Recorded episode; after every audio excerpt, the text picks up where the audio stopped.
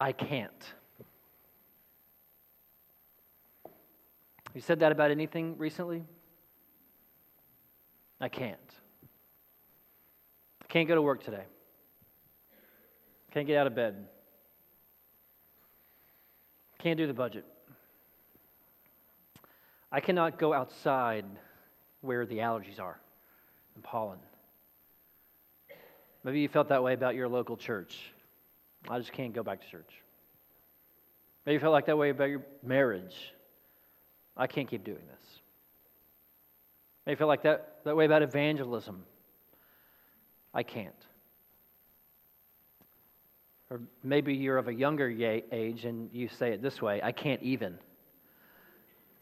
To which I respond, can't, can't even what? Can't, that's just, that's it. You just can't even. It just describes your whole feeling about everything. Here's what the book of Acts is about. To revisit a sentence from our first week in the book of Acts. Acts is Luke's compilation of God accomplishing his plan to save people from every nation through the unstoppable, spirit empowered witness. That's what God is doing in the world. The Trinitarian accomplishment of the salvation of sinners from all nations. God the Father has the plan and the providence and his sovereignty. Christ has come as God's Son to lay down his life as sacrifice. He now reigns. And the empowerment of God's people by the Spirit of God. How is God the Father going to get the gospel of Christ the Son to the nations? by spirit empowered witnesses. Think about it this way what does it take to make the sun shine? Every second, every second, the sun fuses around 620 million metric tons of hydrogen into helium. That's how it can travel 92,000 miles and still help our plants grow and burn our skin and blind our eyes. What does it take to run the Tesla Gigafactory here in Austin? Every day, the Tesla Gigafactory uses 2.4 billion watts of electricity every day.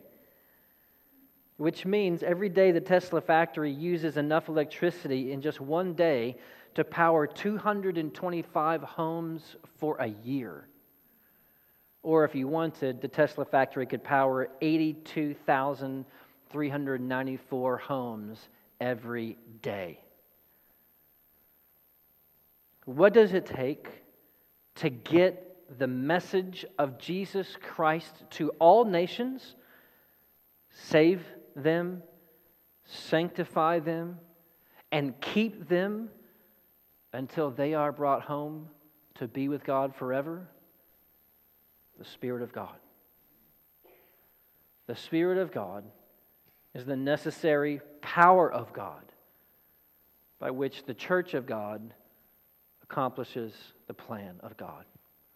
Let's just stop and pray and ask for God's help this morning.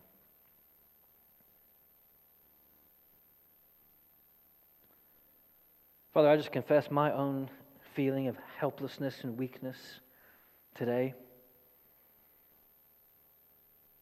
And Father, I know that many of us come from trying to obey you, trying to follow you, and maybe gathering here today and not even knowing you. but bumping up against our helplessness, our lack of strength, our lack of ability in our flesh. Would you, through your preached word today, help us see, recognize, wait for, long for, trust the power of the Holy Spirit at work in your church for your plan. And may you do that, Father, through your word, through our singing, and through our discipleship this week, and in our personal devotion. Would your spirit help us? Today, Father, help us feel the necessity of the Spirit. And help us trust and follow your Spirit. We love you, Father. We pray these things in Jesus' name. Amen. the book of Acts functions as a chronicle of what happens after Jesus died. Jesus began to tell his followers when he, before he died, that he would be going to the cross, that he would be killed, then that he would be raised the third day. After having paid for the sins of mankind, he would raise on the third day. That's what Jesus was all about. That's what he came to do. He was sent to be a ransom for sinners. He put his life on the cross to die a death that we deserve. Every single one of us here are sinners. If you don't know it, that includes the person next to you, that includes you. We've all sinned against God. We've all done wrong by God. And the hope of the New Testament, the hope of the Bible, is that God put his Son on the cross in our place, that we would be forgiven for our sin. And that rather than suffer the death that we deserve, Jesus took on that punishment. And then he raised from the dead, finally fully paying for our sins and inviting those who believe in him to come and have new life as well and live new lives. And now Acts is picking up. Jesus has paid for sin, he has raised from the dead. Now what? Now, now what are we doing? We saw in week one that Jesus had chosen his 12. He chose the 12, and we're going to add that one, Matthias, in the chapter in the weeks to come. But Jesus had 12 that he chose in particular to be his authoritative witnesses, the apostles, to lay down the deposit of the truth of the gospel after he ascended into heaven. In week two, we saw that Jesus uh, appeared many times to his apostles, proving himself to having been raised from the dead. Jesus didn't say, I'm going to go raise from the dead on the other side of the mountain, just trust me. No, he, he raised and then he went and ate fish and he sat with them and he prayed with them and he taught them through the Spirit things about the kingdom of God. He, he proved that he had risen from the grave. And this week, we're still really in that introduction of the book of Acts, where we're going to see that Jesus is reminding the apostles and so the church of the necessity of the Holy Spirit. If you're going to go be my witnesses and tell everyone what you saw by proofs, you must wait for the Holy Spirit. The Spirit is a necessity in the church. What Megan read for us again says, And while staying with them, he, Jesus, ordered them not to depart from Jerusalem, but to wait for the promise of the Father, which he said, You heard from me. John baptized with water, but you will be baptized with the Holy Spirit not many days from now. Now, the Holy Spirit is the subject of much confusion for many people. Is it okay to call the Holy Spirit an it? Should we call it a he? Can you call the Spirit Holy Ghost? What does that mean? What does the Holy Spirit do? Does the Holy Spirit do the same things for everyone in the church? What should I be expecting the Holy Spirit to do in my life? Do I talk to the Spirit? Should I pray to the Spirit? Should I sing to the Spirit? And through the book of Acts, we're going to be seeing the Holy Spirit over and over and over, seeing the Spirit work in many different ways. But today, we're going to see one simple foundational truth for the church the necessity of the Holy Spirit. That the foundational truth is that the Spirit is the power the church needs to accomplish the plan of God. That's the main point. You could title today's sermon, The Necessity of the Spirit, if you're looking for a title. the necessity of the Spirit to accomplish the mission of God.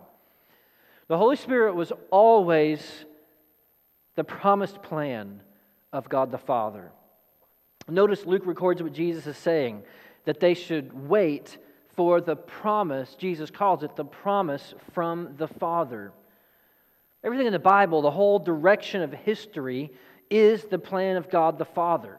And the Holy Spirit coming to fill first the apostles and accomplish the mission of God is the plan of God. It's always been part of the plan. The, the New Testament states up front in every gospel, on the front end of every gospel, that the plan was for God's people to be baptized in and by the Holy Spirit. You can find it in Matthew chapter 3, verse 11. The next gospel, Mark chapter 1, verse 8. You'll find it in John chapter 1, verse 32. Luke records the very same sentence structure as every gospel does. He says it in Luke 3, 15 through 16. Luke 3 15 through 16 says, As the people were in expectation, and all were questioning in their hearts concerning John, that was John the Baptist, whether John might be the Christ. John is baptizing people, he's calling people to repentance, he's saying the Messiah is coming. Maybe he's the Christ. And John answered them, saying, I baptize you with water. Just water. But he who is mightier than I is coming, the strap of whose sandal I'm not worthy to untie. He will baptize you with the Holy Spirit and fire. John the Baptist came before Jesus, and John was baptizing people in water. It, that baptism is a sign of believing in John's message, repenting from your sins. Jesus is coming. I believe. But notice what every gospel says about Jesus. In every gospel, John the Baptist says, I baptize you with, with water, with physical water. Jesus is coming to baptize you with the Holy Spirit. And some add, and fire. John, his baptism was just in water. Jesus is going to immerse you, to baptize you in the Holy Spirit. What does that baptism in the Spirit mean? I mean, what, is that, what does that phrase even mean, to be baptized in the Holy Spirit, or for Jesus to baptize with the Holy Spirit? Like we get physical baptism, you come, you get in the water, you go down, you come back up. What does it mean to be baptized by the Spirit? We've got to be really careful. We can't simply just define the word by our modern use of the word.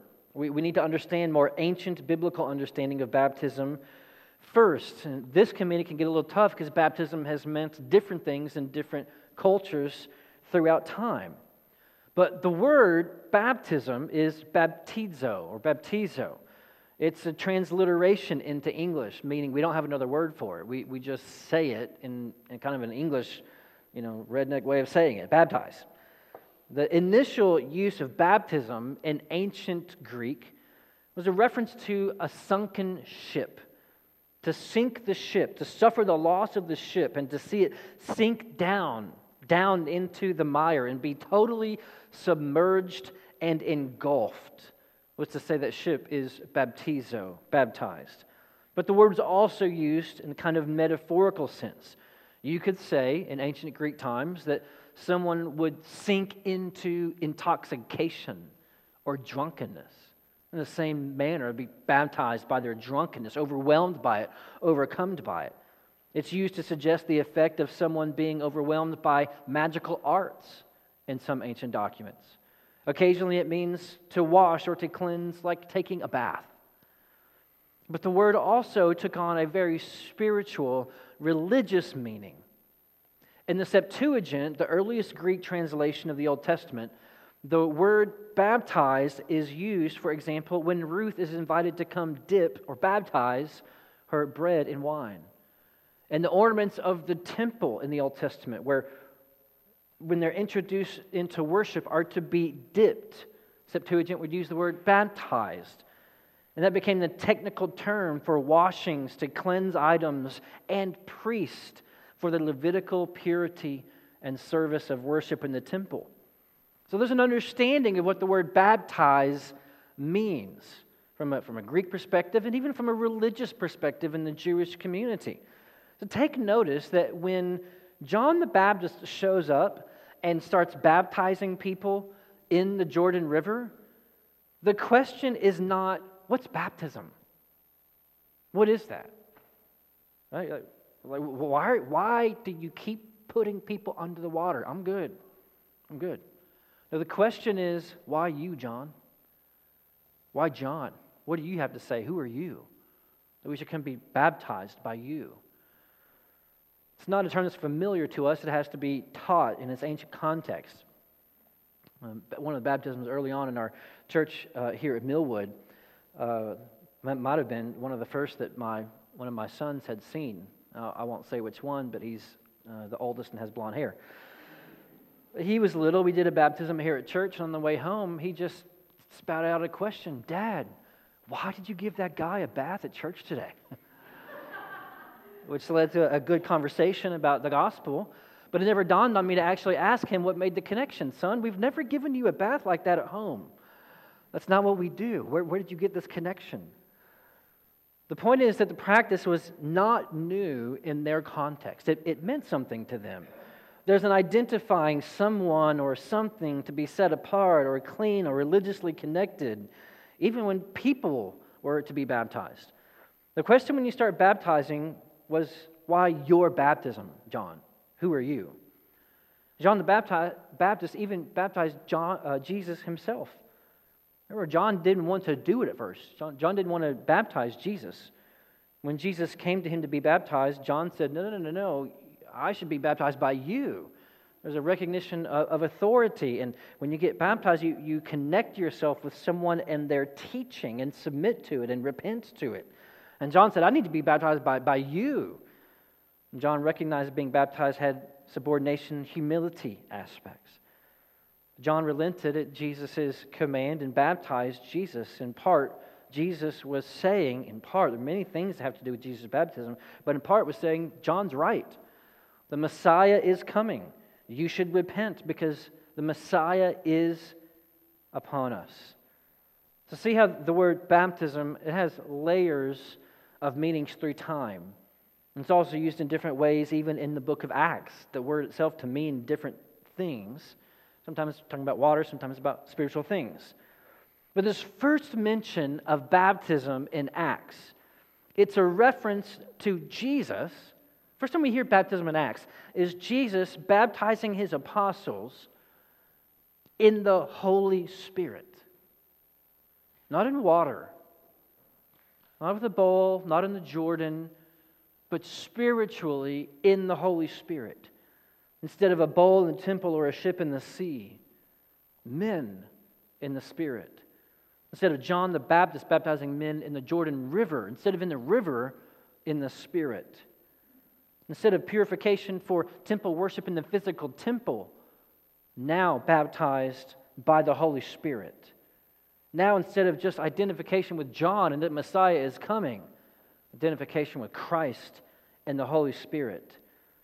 Jesus, starting with the apostles, is going to baptize the church with the Holy Spirit. Bodily baptism in water now becomes spiritual baptism by the Spirit. Like a ship in the sea, like an item of worship, like in the water, Jesus is going to baptize with the Holy Spirit. And in all these possible meanings, it's a spiritual event. There are at least three things I think this means. And last of the threes, the main one in view, when Jesus said he's going to baptize in the Spirit. Two, really quickly. One, baptism in the Spirit means regeneration and purification. It's not the main point, I don't think, in Acts 1 yet. But it is how the Bible talks about the baptism of the Spirit, the Spirit's work spiritually in those who come to trust Christ. Titus 3 5 says it like this he, he saved us not because of any works done by us in righteousness. God didn't save us because of our good works. Instead, He has saved us according to His own mercy. You don't deserve it. God's just been merciful He saved us according to his mercy. And how did God save those who are in Christ? By the washing of regeneration and the renewal of the Holy Spirit. By the washing of regeneration and by the renewal of the Holy Spirit. The Spirit of God is how He regenerates and purifies us from sin. And this really is what the Old Testament prophets were looking forward to in the new covenant. The Holy Spirit is the accomplishment of the new covenant. Ezekiel said it like this in Ezekiel 34, verse 24. The promise, God said to his people, is I will take you from the nations and gather you from all the countries and bring you into your own land, and I will sprinkle clean water on you and there we learn he's not talking about water, water. He's referring to a baptism by the Spirit. And you shall be clean from all your uncleanness, and from your idols I will cleanse you. And the promise in Ezekiel and Jeremiah is that God's going to do this cleansing of sin in the heart by giving his spirit, by taking out our heart of stone and putting in his own spirit in us to regenerate, to wash, and to cleanse. The Spirit regenerates, and the regeneration is the washing, the cleansing from all uncleanliness, all of our sin. My friends, just know that this is the purpose of the Holy Spirit. Want to come first make us feel things, not to first come give us excitement, not even first just to empower us to do things, but to come regenerate us, to purify us.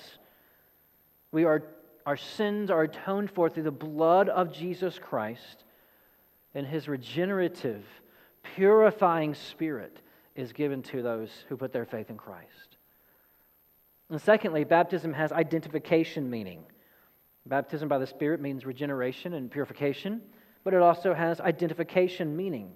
Being baptized by someone or in someone's name is kind of like being seen with them in public. You just assume that they're together. It's a formal recognition. It's even stronger than that. It's a formal recognition that you're connected, that you're part of that movement, you're part of that people, you're part of that kingdom, you're part of that teaching, you're following that message. It's an identifier. That's what happened when John the Baptist was baptizing. It was a sign you're with John. You're believing this guy. You're following this guy. You think that he is saying something true. Most prominently, however, baptism of Spirit of is a means of regeneration and purification. It has identification meaning. But most prominently here at the beginning of the book of Acts, baptism is necessary power. Necessary power. It has empowering effects. It means regeneration, purification, means meaning of identification, but chiefly here at the beginning of Acts, it has empowering effects. It's necessary. And the apostles immediately, after they receive the Holy Spirit, begin to do things that they could not do and things that they would not do until they were baptized in the Holy Spirit. When the Spirit comes upon them in the next chapter, they begin to do things they would not do and that they could not do unless they had been baptized by the Spirit. For example, Peter gets up in chapter 2 and preaches the sermon on the day of Pentecost. Many different nations, every nation under heaven, it says, Jews from every nation under heaven are there gathered, and Peter preaches in front of them with the other 11 behind him boldly proclaiming right there in front of everyone in the middle of Jerusalem that Jesus has died for our sin and raised from the grave. But you just go back a few chapters before that in the Gospels, and you got, you got Peter standing around a fire, and there's a little girl going, Don't you know Jesus? Aren't you with him? Peter says, No idea what you're talking about. You know, I don't, I don't know. You know, it's a little girl, Peter. She's not going to hurt. Well, she could hurt you. I've, I've known some girls, but the point is, he, he's doing things he wouldn't do. The apostles began doing things they wouldn't do otherwise. Paul was on the way to kill Christians and put Christians in prison. He meets the Lord, he receives the Holy Spirit, and then he's doing something he never would have done before. He starts going down the road and telling everyone about Jesus. Through the Acts, the apostles, they just keep preaching. They just keep preaching the gospel. They just keep telling people that Jesus has risen from the dead. They keep telling people that Jesus is the only way to forgiveness of sins, that Jesus is the Son of God. The Spirit proves Jesus. He appeared to us. And they just keep saying it, even though Caesar and the chief priests and everyone keeps telling them if you keep opening your mouth, we're going to put you in prison and kill you. And they just keep preaching. They just keep telling everyone that Jesus has risen from the dead being baptized in the Spirit, they find themselves doing things they wouldn't do. And they find themselves doing things they couldn't do. Find themselves doing things they couldn't do. As they're going about preaching the gospel, as they're standing in front of the, the temple for some time, a lame man is healed. When they're put in prison, the prison doors are opened. They get free. When Peter preaches the sermon at Pentecost, he, he speaks and people hear him in their own tongues. One sermon heard by many nationalities in their own language. I don't care how you go, how, you know, how many Rosetta Stones you have, but you can't do that. You can't speak in English and someone else hear you in Chinese. The Spirit did that. They're, they're doing things they couldn't do without the Holy Spirit that cast out demons. The Spirit empowered them to do things they would not do and could not do. This is first for the apostles. The point was what a great summary passage is Acts 5 12. Many signs and wonders were regularly done among the people by the hands of the apostles. They were all together in Solomon's portico. Why? because they were under the influence. They've been baptized by the Holy Spirit. And the point here is nothing happens without the Spirit. The church doesn't go forward, the gospel doesn't go forward. The, the apostles don't apostle without the Holy Spirit. The Spirit is necessary. Notice how Jesus knows this is the plan. Back in Acts 1 4 through 5. While staying with them, he ordered them not to depart from Jerusalem. Don't, don't, not yet. Wait. Not yet. You need something before you go. Wait, he says. Wait for the promise of the Father. Don't go anywhere. Don't start this thing yet. Just go, sit, and wait. Why? Because you cannot and you will not do this without the Spirit of God. The plan from the beginning, the promise of the Father, is that you will be given the Spirit of God to go accomplish the mission of God of telling the nations about the Son of God. There are merely, nearly 50 mentions of the work of the Holy Spirit in the book of Acts, and actually even more heavily concentrated in the front, probably seven or eight chapters. In this little 28 chapter book, just about 20 times the Spirit is referenced in each gospel. But one of the things Luke is doing and is constantly reminding us that what they are doing, what is happening in the church, is happening by the Spirit of God. The baptism of the Spirit led to spiritual renewal, their cleansing, their regeneration. It's the empowerment that makes the plan of God happen. It fuels the apostles' witness that Jesus is the Christ. So, as you're, you're reading through the book of Acts, what we're going to see is Jesus gave his commands through the Holy Spirit. The, the apostles are preaching in the power of the Spirit. Those who repent do so because they're moved by the Spirit and they receive the Spirit. They were going to stop preaching at one point, but the Spirit of God emboldens them to continue preaching. The apostles were gathered together and in the power of the Spirit doing signs and wonders. The Spirit is the mark of a deacon. Stephen preaches to his death by the Spirit.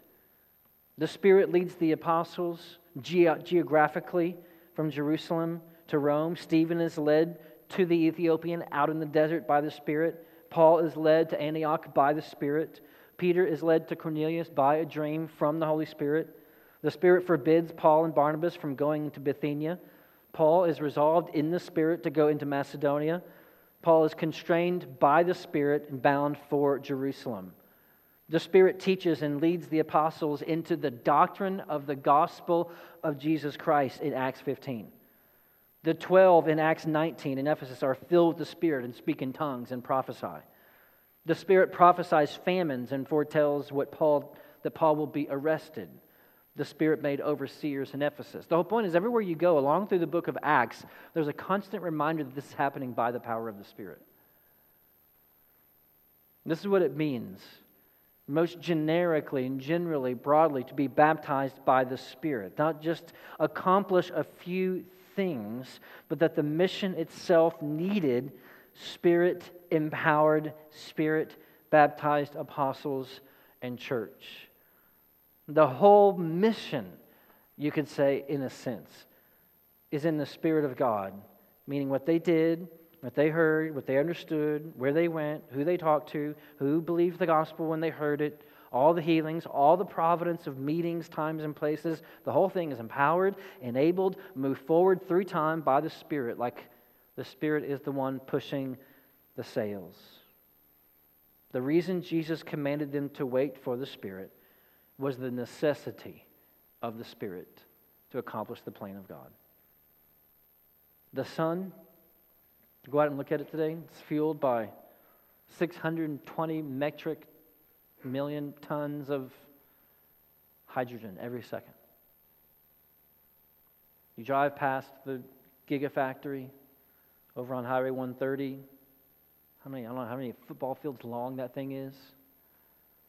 Every day it powers enough to power 82,000 homes or more. What powers the church? What could possibly make the church go? And what could possibly and all that God has planned for the church to do throughout time and history and all over the world, what could possibly make it go? The Spirit of God.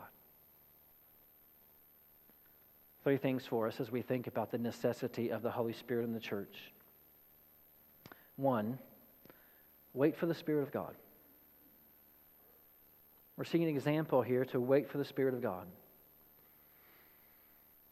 The Spirit does not just do some things in the church, it has kind of its own responsibilities, and then we have our responsibilities, right? The church baptized in the Spirit is the means for accomplishing the plan of God. Totally, wholly submerged, or doesn't go. Church, let me just tell you without the Spirit of God, we can't and we won't. The church is a spiritual organism. When we come to a place as a Christian and we find ourselves in the mission of God, whether it's in our home, in our families, in our church, in our neighborhood, as members, and we find ourselves saying, I can't do it. I can't fight sin. I can't evangelize. I can't keep the faith. I just, I just can't. Friends, what we ought to do is finish that sentence. I can't live as a Christian in the flesh alone. I can't. Go back, remember what it was like to become a Christian, to have your, your lungs filled for the first time, to have your mind opened for the first time, to have your eyes actually see for the first time, to come alive at the hearing of Jesus Christ that He's risen from the dead. We are in a disposition of dependence upon the Spirit of God. Like the apostles first were told to wait, we too, through the New Testament, are told to constantly remember the necessity of the Spirit of God. We don't ever go forward as a church with more power, more direction, more fruitfulness, more hope than we do with the Spirit of God. And if we find ourselves powerless, directionless, fruitless, hopeless, let us plead for God to work with the Holy Spirit. This is a matter of thankfulness and hopefulness for us.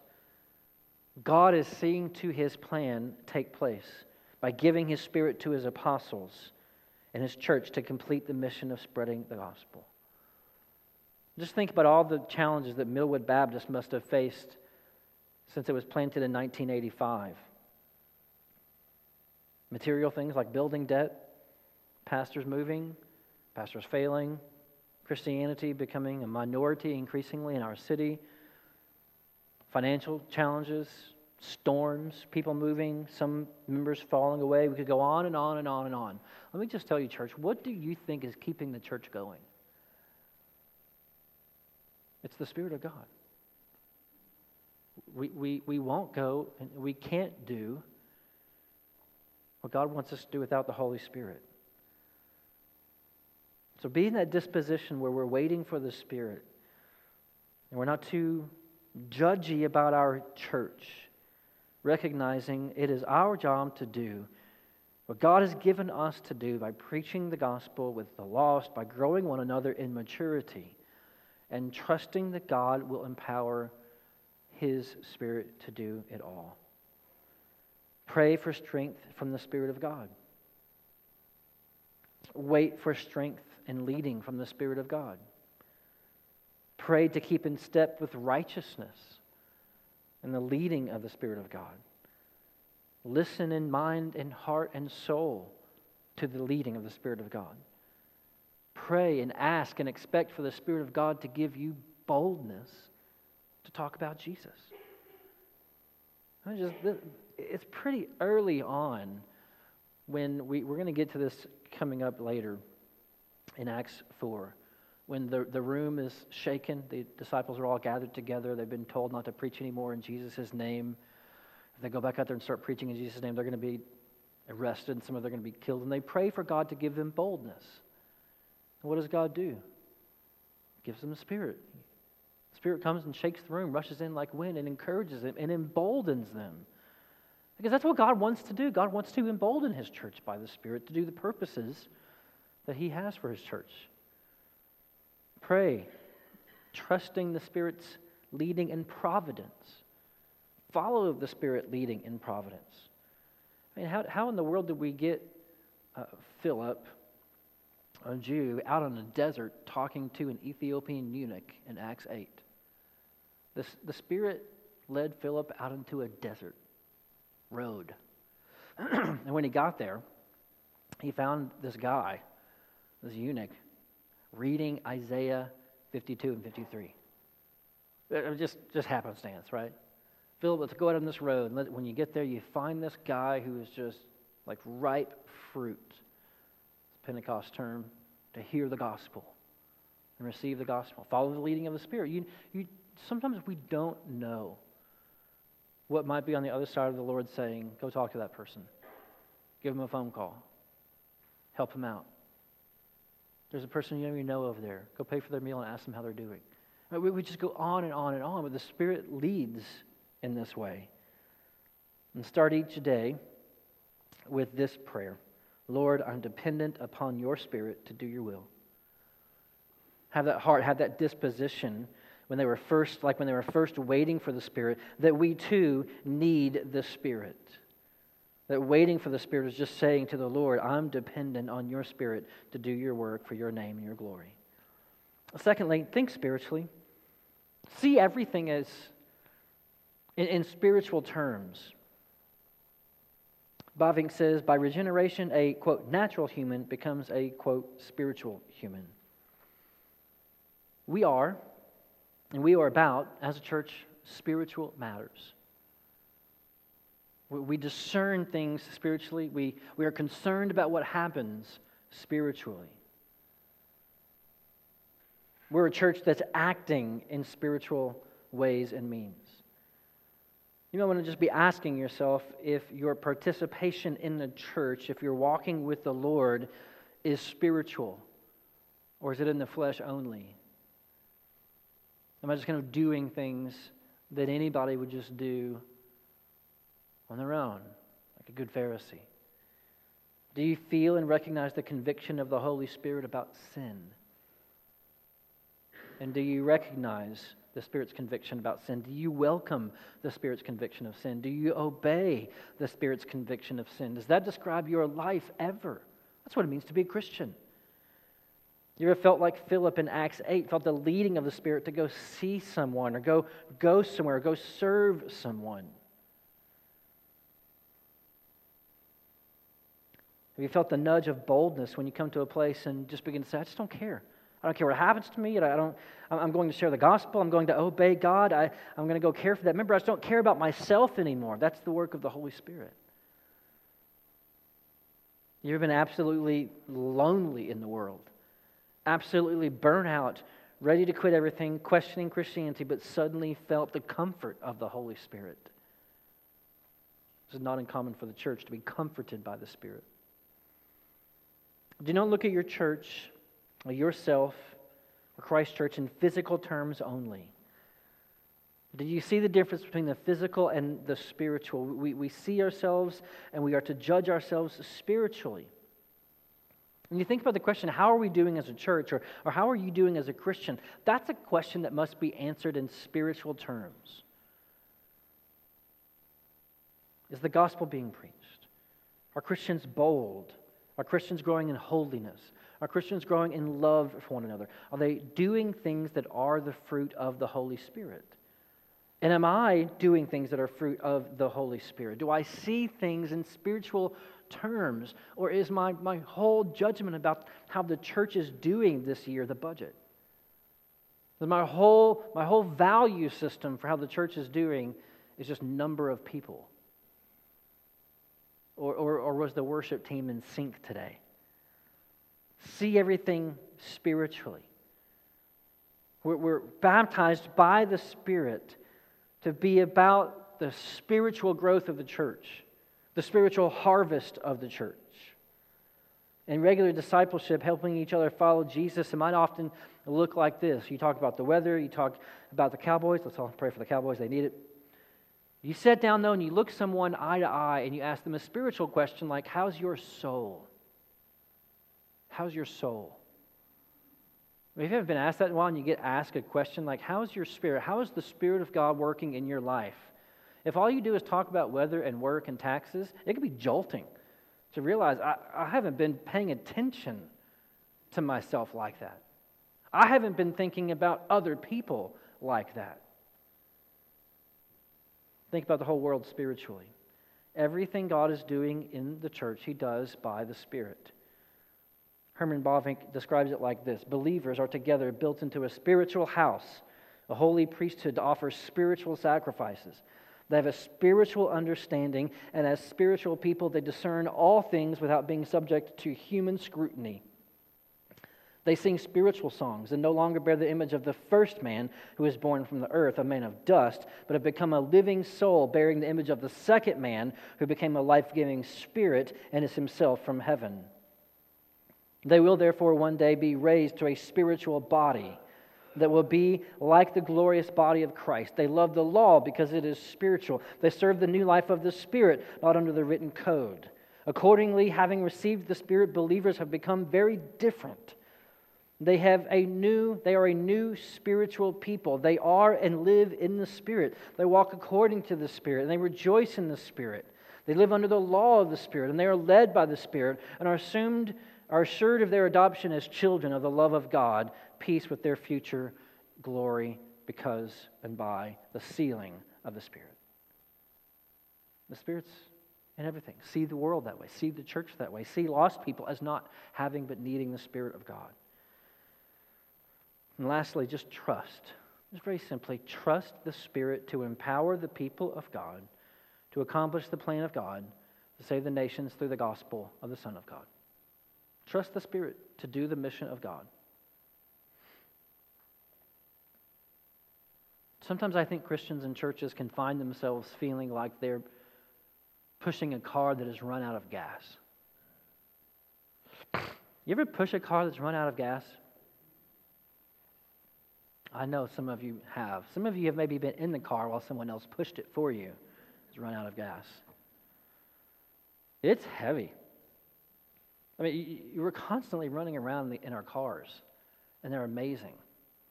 You know, I, I love I love my truck. You, you, push it, makes a big sound, and just goes fast and pulls stuff and saves cars. It's got it's got power. I, I had had my truck a whole seven days. It's not like a Honda Accord. Honda Accord, when the gas light comes on, you probably got a solid week, maybe, before you need to go get gas. truck light came on, probably the first time I needed to get gas. Truck light came on. Oh, thank you for telling me, truck. So thankful for our new relationship, and we'll get gas in a while. I, I probably went two minutes down the road before I called Colette. You're gonna have to. You're gonna have to come get me. I'm just dead. Didn't even try to push it anywhere. I've got. I mean, it's miles between me and the next gas station. I know I can't make it go. It has to make me go. Oh, church, just rest assured God does not need your strength. God is not up there wondering, I just, I just wish Millwood Baptist would be stronger. I wish they had more strength to offer me. Because then we could really, really do something. No.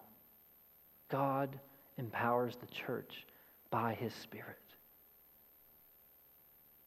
It is up to us to respond to the Spirit, to obey what God has given us to do, that He said the Spirit would empower. It's to us to follow the leading of the Spirit to a house, or to call, or to text, or to comfort. Just think about the power of the Spirit the last 2,000 years. Since the first baptism of the Holy Spirit in Acts 2, the Spirit of God has powered the salvation of untold millions of souls by telling untold number of nations about Jesus. The Spirit has generated untold billions of dollars by leading the church to generosity. It's continued to energize the church by indwelling believers personally for over 2,000 years. And unlike the Texas electrical grid, it has never been turned off. It's powered the sending of missionaries to every continent, to every corner of the earth. It's powered kindness to the meanest people. The Spirit has powered grace toward the greatest sinners, powered endurance when facing persecution. It powers strength when you don't have any strength. It generated the spread of the good news about Jesus to be preached in every single pulpit, in every church, every Sunday, whether it's in the woods or in the mountains, in the cities, or it's gospel conversations on the airplanes, at kitchen tables, or in front yards. It has powered forgiveness of enemies. It has powered the renewal of marriages. It's powered the regeneration of children. It has powered the overcoming of addictions. It has stopped wars. It has started revivals. Today, the Spirit is powering thousands and thousands and thousands of churches all over the world who are gathering to sing spiritual songs. It's powering family devotions, powering teachers teaching building blocks. It's powering life groups getting together to read the Word and to open it and to pray for each other, to fight sin. It's empowering one on one relationships making the church go. Make obedience to Jesus, the ministry of the gospel and the ministry of your word, of the word, your purpose, church. Make obedience to Jesus, the ministry of the gospel, the building up of one another to maturity. Make that your purpose because to those ends, God empowers the church. And we can't and we won't without the Spirit of God. What does it look like to trust in the Spirit? Do things that are silly sometimes. Bobby Jamieson says it like this, and I'll close. It looks like preaching to dead people and praying that the Holy Spirit would give life as only He can. It looks like shining the light of the gospel as brightly as you can and praying that the Spirit would give people eyes to see it. It looks like aiming for things only the Holy Spirit can give to people new loves, new hearts, new lives, new selves. Let's pray.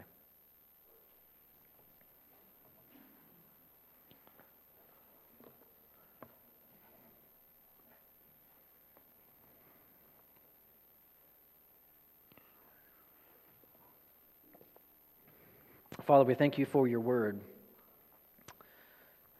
we thank you especially today for your spirit. Thank you for strengthening, emboldening, enabling your apostles and your church to accomplish the mission of preaching the gospel. Thank you for salvation through regeneration and cleansing of the Spirit. We're so thankful for the grace to be identified with you, having been baptized in your name. And Father, we just ask you help us trust the work of the Holy Spirit. Help us be patient. Help us be dependent. Help us follow the leading of the Spirit. Help us be, as a church, help us be attentive to what the Spirit is doing in our individual lives.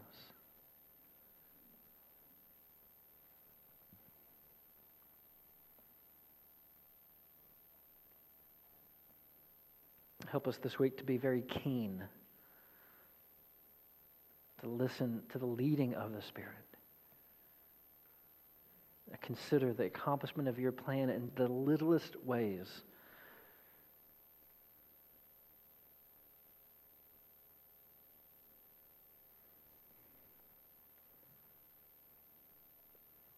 Father, we confess we need the Holy Spirit to accomplish your will, to accomplish your plan. Help us be obedient.